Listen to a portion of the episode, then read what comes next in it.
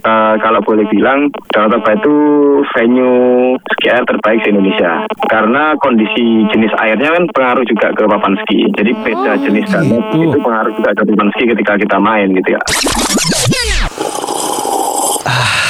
Ngopi yuk, ngobrolin profesi. Hai teman Del, ketemu lagi barengan Parkir, ada Pars dan juga Kirby di podcast Radio Del FM di segmen Ngopi Yuk, ngobrolin profesi yuk. Yes, nah kemarin tahu dong ya kalau Bali G itu atau Kabupaten Toba jadi tuan rumah nih Betul. ya untuk babak kualifikasi poin ke-21 cabang ski air tepatnya di ini ya di Botean ya di venue F1 H2O. Bener, wow. Nah, jadi kita kepo nih ya. Kalau sama atletnya kita udah pernah ngomong, sama pelatih apa panitia pelaksana acara kita udah pernah. Udah ngomong. pernah. Kita kepo ya di balik kesuksesan yang namanya atlet itu, ya kan? Heeh. Pasti ada pelatih yang keren di belakangnya. Wih, pastinya nah, dong. Jadi di segmen ngopi yuk ngobrolin profesi yuk. Kali ini kita bakalan Hmm. ngobrol nih sama seorang atau yang berprofesi sebagai coach water ski atau pelatih olahraga ski air di eh, pertandingan kemarin. Yes, betul banget. Iya, ada Mas Fajar Eka Samudra. Hai, selamat sore Mas Fajar. Hai, selamat sore Mas Fajar. Selamat sore. Mas, Wah. ini kita mau nanya dulu, ini enaknya dipanggil Mas Fajar atau Mas Eka nih? Oh iya, Fajar aja boleh. Fajar aja. Soalnya bentar lagi juga mau Fajar. Eh, Hey. ya iya. Oke, Mas Fajar apa kabar nih? Alhamdulillah baik. Baik. Oke, boleh tahu sekarang apakah masih di Toba? Di Toba, di Danau Toba atau udah balik nih ke tempat asalnya? Eh, sudah balik, jadi kemarin kita- saya baru sampai sama tim baru Heeh. sampai Surabaya. Oke, Ya, boleh tahu stay di mana, Mas Fajar? Di Surabaya, Mbak. Oh, Surabaya. Wah, mantap, Oke, oke, oke, oke, oke. Jadi ini kan kesuksesan uh, babak kualifikasi PON ke-21 cabang ski air yang di Botian Bali G kemarin itu kan berlangsung dari tanggal 4 sampai tanggal 9 Juli nih. Hmm. Betul. Berjalan dengan lancar, berjalan dengan baik, seru dan banyak yang nonton. Hmm. Dan banyak atlet-atlet yang berprestasi tentunya tapi Heeh. tentu saja seperti kata pepatah Apa balik kesuksesan seorang atlet pasti ada coach yang hebat di belakangnya. Setuju. Mungkin salah satunya Mas Fajar Eka Samudra ini dong, Pak. Jelas. Betul, nah, betul, betul. Mas kemarin kan hype banget nih ya pas pertandingan babak kualifikasi PON ke-21 di. Danau Toba. Soalnya baru kali ini nih ada pertandingan semenakjubkan ini. Yes, setuju. Dan kita juga masih baru gitu ngelihat ini Wih, secara langsung kan. Iya dong, mantep Nah banget. terus tau lah kalau atletnya aja sekeren itu pasti juga coachnya sekeren itu. Kita mau Wih. nanya nih mas, sebenarnya profesi jadi coach water ski itu gimana sih? Bisa dijelasin gak gambarannya? Eh, sebenarnya pada dasarnya hampir sama ya semua cabang olahraga. Pasti kan ada program latihan ada rutinitas latihan. Cuman yang ya mungkin seperti yang bisa Mbak dan Mas lihat juga kemarin suaranya kan tampil satu-satu itu satu satu satu orang gitu kan. Iya. jadi otomatis latihan kami pun juga durasinya satu sesi latihan panjang karena satu orang selesai baru bergantian dengan atlet yang lainnya lagi. Jadi itu memang eh, keunikannya kita. Jadi kalau mungkin cabang olahraga lain satu tim bisa latihan bersama-sama langsung lah kalau di kita enggak kita satu-satu Harus satu persatu gak dua, boleh iya. bareng-bareng ya. Iya dong. Makanya kayak Iya, makan betul. banyak waktu banget gitu ya mas ya. Yes. Sementara kita Betul. harus kayak berhadapan juga sama yang namanya ombak, Wah, arus atau iya sih. angin di kawasan Danau Toba ya mas ya. Betul, itu juga tantangan cabang olahraga kita. Jadi kita kan Hmm. kalau ski air ini kan idealnya memang dengan cuaca yang tenang, Hmm. air yang tenang gitu kan, flat itu ideal. Jadi kalau memang ada angin kencang, ombak juga ada tantangan sendiri buat kita. Oke. Di Aku penasaran nih. Eh, Mas? Fajar, kalau misalnya pelatih eh, apa namanya kayak cabang olahraga karate atau tinju gitu ya, kalau misalnya mau ngelatih kan nunjukin langsung. Nah waktu di, di ini di Danau Toba kemarin, Yes. itu eh, Mas Fajar selain melatih harus gini nih, kamu sekarang giliran kamu itu Mas Iya. Fajar ada terjun langsung atau nyoba atau jajal Danau Toba juga nggak? Kalau waktu waktu kapan kemarin enggak, karena kan hanya untuk atlet ya yang coba lapangan kan, dan terbatas waktunya. Jadi Oh, eh, paling ya pengalaman karena saya dulu juga main, terus sekarang Danau Toba kan saya yang kedua kali kemarin Danau Toba. Sebelumnya 2020 di Parapat. oh, Oh, oke. Iya, iya, pada iya, iya. main sempat coba airnya. Yang kedua ya kemarin cuman kalau kemarin kan nggak main karena saya sebagai pelatih sekaligus juga sebagai juri kan kemarin. Oke. Oke oke oke. Kita kepo nih Mas. Sekarang Mas kan udah jadi coach nih, jadi pelatih. Apakah dulu karirnya itu diawali dari atlet juga? Terus kenapa nih tertarik jadi coach? Apa sih serunya gitu? Apakah karena ditawarin atau pengen karena memang pengen mau gitu? Oke. Ya dulunya saya atlet dari tahun berapa? 2002. Wow. 2002 Oke. Oke.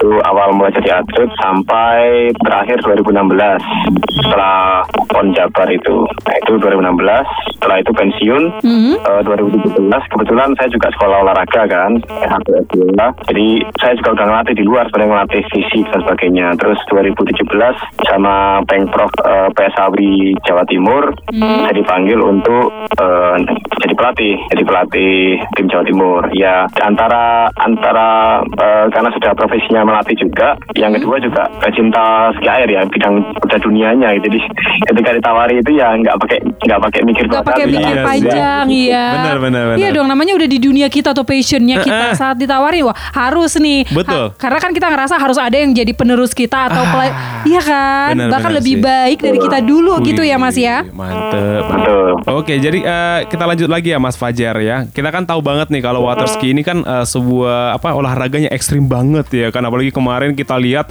ada yang ditarik pakai boat dan juga kita lihat wah itu menegangkan banget gitu. Makanya kita penasaran nih Mas Fajar, eh, kalau mau jadi seorang coach water ski itu apa aja sih background pendidikan yang harus dipunya Mas? Dan memang eh, eh, Mas Fajar sendiri boleh kasih tahu juga nih skill apa atau keahlian apa yang wajib dimiliki sama coach water ski ini Mas? Oke, kalau background pendidikan saya kira eh, bukan suatu yang urgent ya dalam hal Ah. ini. Kalau. Tapi lebih ke skill ya, kali ya.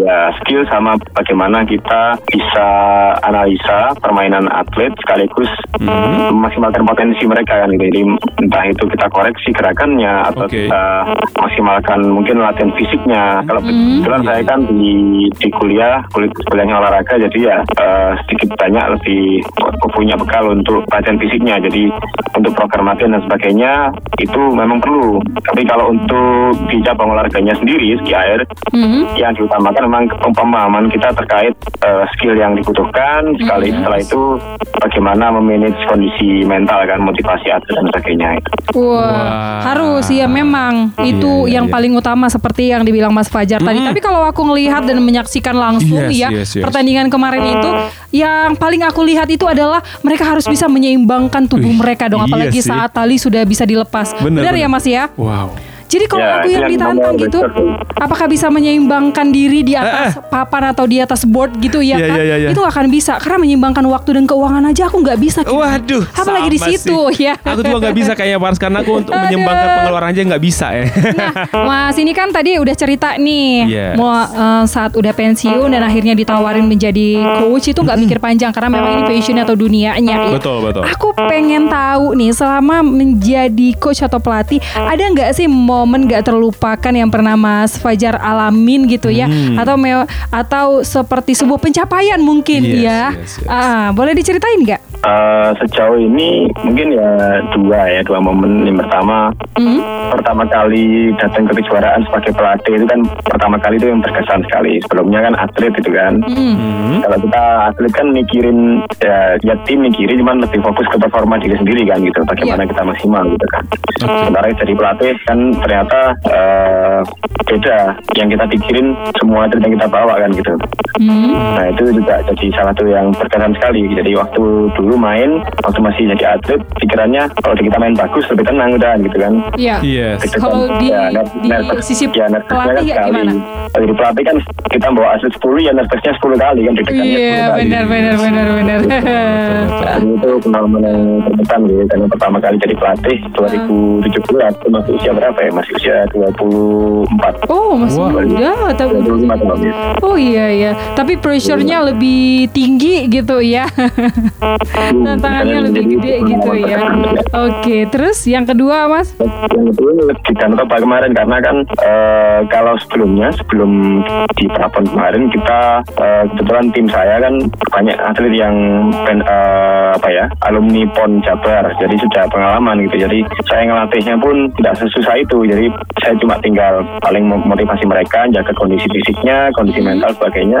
Mereka sudah tahu apa yang mereka mau lakukan Ting- tinggal tinggal ngawal aja gitu kan tapi kalau Prapon kemarin kita turunkan tim eh, campuran artinya di nomor wake water ski kita mainkan atlet yang sudah berpengalaman untuk yang backstage kan kebetulan nomor baru Iya. Backstage itu kan baru di pertandingan di PON Sumut Aceh tahun depan ini Oh, Sebab, oh itu nomor baru dan baru tahun ini ya. Wow. Oke. iya gitu. Oke kita lanjut lagi nih Mas Fajar Eh, Kalau boleh tahu nih sepengalamannya Mas Fajar Apa aja sih hal tersulit dari bermain ski eh, ski air ini Mas? Eh, hampir semua atlet terutama atlet kami ya Jawa Timur itu ketika pagi cuaca cuaca tenang dan Toba itu kemarin pagi cuaca masih eh, tenang tidak ada angin Eh, kalau boleh bilang Danau Toba itu venue ski air terbaik di Indonesia itu aja Karena- Merasa karena- bangga kan? Bangga dong. Iya. Oke Iya, karena karena kondisi jenis airnya kan pengaruh juga ke papan ski. Jadi beda Oh, jenis danau gitu. itu pengaruh juga ke papan ski ketika kita main gitu ya. Ada karakter air yang bikin rasanya licin, ada karakter air yang rasanya kita berat banget kan gitu. Iya iya Jadi beda jenis air itu pengaruh juga ke papan ski. Jadi untuk Danau Toba sendiri kita bersyukur karena jenis airnya luar biasa enak. Iya, Terus, jadi eh, jenis air atau jenis venue yang paling disukai sama atlet ya. Iya betul. Wow Oke. Keren dong Ya, cuman kendalanya yang kita hadapi memang ketika sudah masuk setelah siang gitu kan.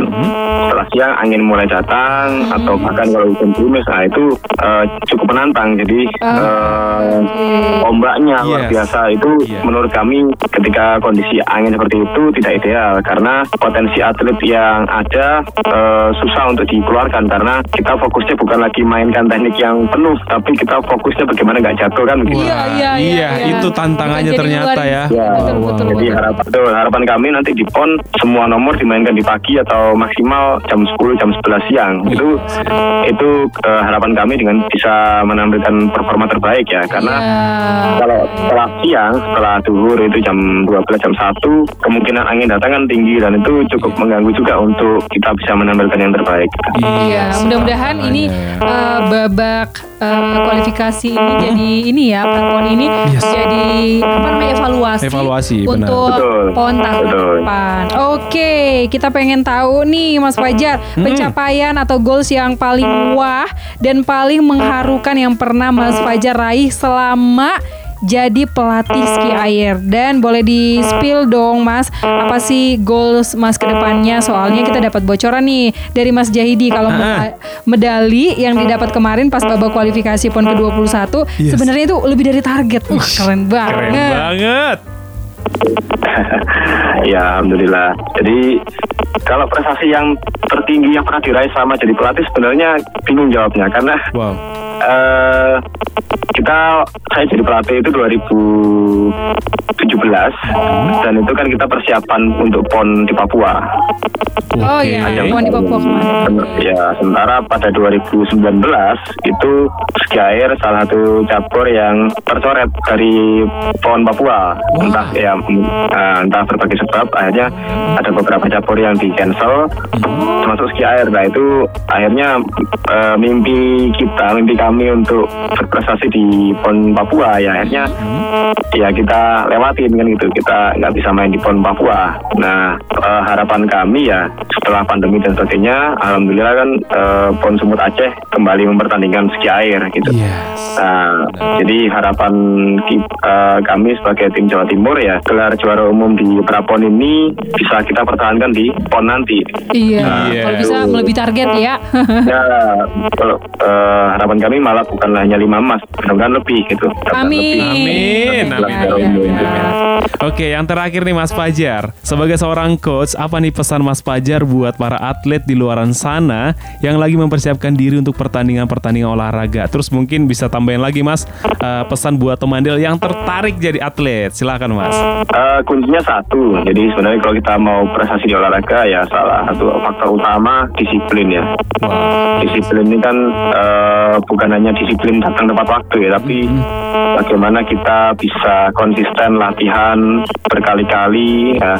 Karena yang yang yang sulit itu bukan kita latihan keras sekali, tapi gimana latihan konsisten gitu. Yes. Kita tetap datang seminggu lima, lima kali, nah itu tetap konsisten, yeah. tidak bolos. Nah itu uh, faktor besar yang mempengaruhi. Dan itu nggak semua orang bisa kan gitu. Benar. Betul. Dari situ ke sih. kelihatan sih kamu punya niat apa enggak, yes. passion kamu di situ yeah, apa enggak gitu ya. Yes. Apa pun yang jadi cita-cita kita atau hmm. jadi apa namanya uh, harapan kita gitu yes, ya. Yes, yes mau apa pun profesi kita kalau misalnya kita nggak ngejalaninnya dengan disiplin atau dengan sepenuh hati pasti ya tahu lah ya tahu sama tahu mau sampai ke mana sampai di mana gitu betul betul betul Oke, makasih banyak Mas Fajar untuk obrolan kita hari ini ya. Yes. Sama-sama, terima kasih. Iya, terima kasih sudah menyempatkan waktunya. Mudah-mudahan ini jadi inspirasi untuk teman-teman di luar sana dan jadi maju juga untuk uh, Mas Fajar sebagai coach ya, biar lebih digembleng lagi mungkin, yes. weh digembleng kayak diapain ya? Kayak lebih semangat lagi uh, berlatihnya untuk persiapan PON tahun depan. Amin, amin. Terima okay. kasih banyak. Sampai ketemu lain waktu Mas Fajar. Bye. Bye. Sampai ketemu lagi. Bye. Nah, itu dia teman teman obrolan kita dengan Mas Fajar ya. Wih, aku sih penasaran tadi Pak Stupa hmm. nanya. Sebenarnya uh, Mas Fajar Eka Samudra ini siapanya hmm. Eka Gustiwana? Hehehe, beda. beda. Yang ya? sana suka musik, yang sini suka olahraga. Suka air gitu ya. Jangan gitu dong. Kalau kamu suka main di air ya. iya betul betul. Oke, okay. itu -uh. dia teman dia mudah-mudahan jadi inspirasi buat kamu apalagi buat kamu yang memang pengen jadi seorang atlet wow. atau setelah lihat pertandingan kemarin benar, gitu benar, benar. pengen banget jadi atlet uh, water ski. Benar benar benar. Ya kan? Apalagi tadi kan kalau untuk pesan dari uh, Mas Fajar sendiri kan mm. konsistensi itu harus yang paling utama Disiplin. kan gitu. Ya, jangan anggap ah telat, telat 5 menit nggak apa-apanya itu. Eh, jangan dong. Telat 5 menit itu sangat berharga benar, sekali. Benar, benar, ya kamu benar. melewatkan banyak hal. Benar, Bisa setuju. jadi ke, pas kamu telat 5 menit ah. mereka lagi makan bakso. Dapat kamu kan. Gak gitu konsepnya oh, dong. Olahraga ilmunya yang iya. telat gitu. Iya. Nah itu dia teman dia. Nah buat kamu nih yang punya rekomendasi ke kita yes. ya, ih angkat dong soal profesi ini hmm, gitu. Boleh, boleh kamu rekomendasiin di 0811 6219 924 ya buat kita bahas. Betul banget atau mungkin buat teman yang kemarin belum sempat dengerin podcast kita tenang aja masih bisa kamu dengerin di websitenya kita di www.radiodelfm.co.id boleh kamu kepoin di podcast kita aja teman dia. Benar di Spotify-nya kita juga boleh. Hmm, ya. boleh Thank boleh. you buat hari ini teman dia. Aku Paras pamit. Aku Kirim Juta pamit teman Del. Bye. Bye. Nyantai sore-sore emang paling pas buat ngopi. Ngobrolin profesi. Cuma ada di Danau Toba Show.